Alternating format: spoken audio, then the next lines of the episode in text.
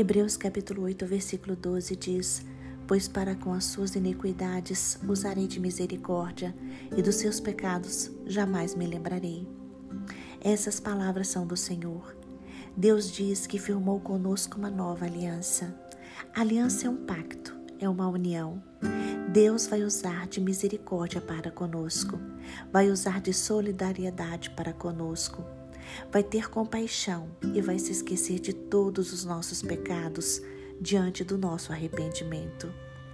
O Senhor não vai se lembrar mais dos nossos pecados. Quando Deus diz que firmará conosco uma nova aliança, Ele torna antiquada a primeira aliança. Através de Jesus Cristo temos um mediador. Ele é o mediador da nova aliança e sua morte na cruz do Calvário trouxe purificação e perdão para todos nós. A antiga aliança que Deus tinha estabelecido com seu povo exigia obediência, era a lei de Moisés. Mas o profeta Jeremias previu a nova aliança quando profetizou: Eis, aí vem dias, diz o Senhor, em que firmarei uma nova aliança com a casa de Israel e com a casa de Judá porque esta é a aliança que firmarei com a casa de Israel. Depois daqueles dias, diz o Senhor, na mente lhes imprimirei as minhas leis, também no coração lhes escreverei. Eu serei o seu Deus e eles serão meu povo. Jesus Cristo veio cumprir a lei de Moisés e estabeleceu a nova aliança entre Deus e o seu povo. A nova aliança está escrita em nossos corações. Entrar na nova aliança só é possível pela fé em Cristo Jesus. Jesus derramou seu sangue na cruz do Calvário para tirar os pecados do mundo.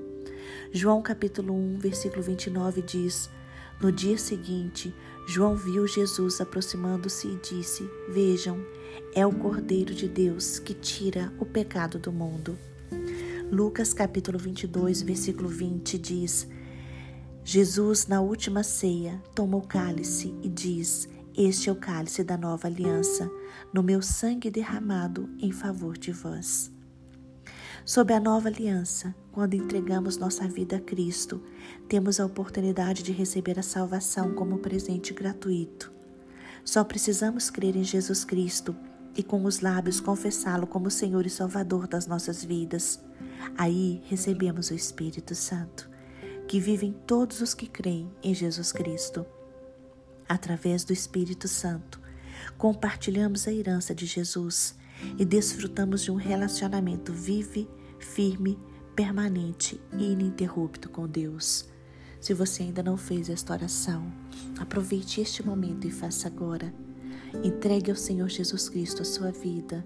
Faça de Jesus Cristo seu Senhor e Salvador.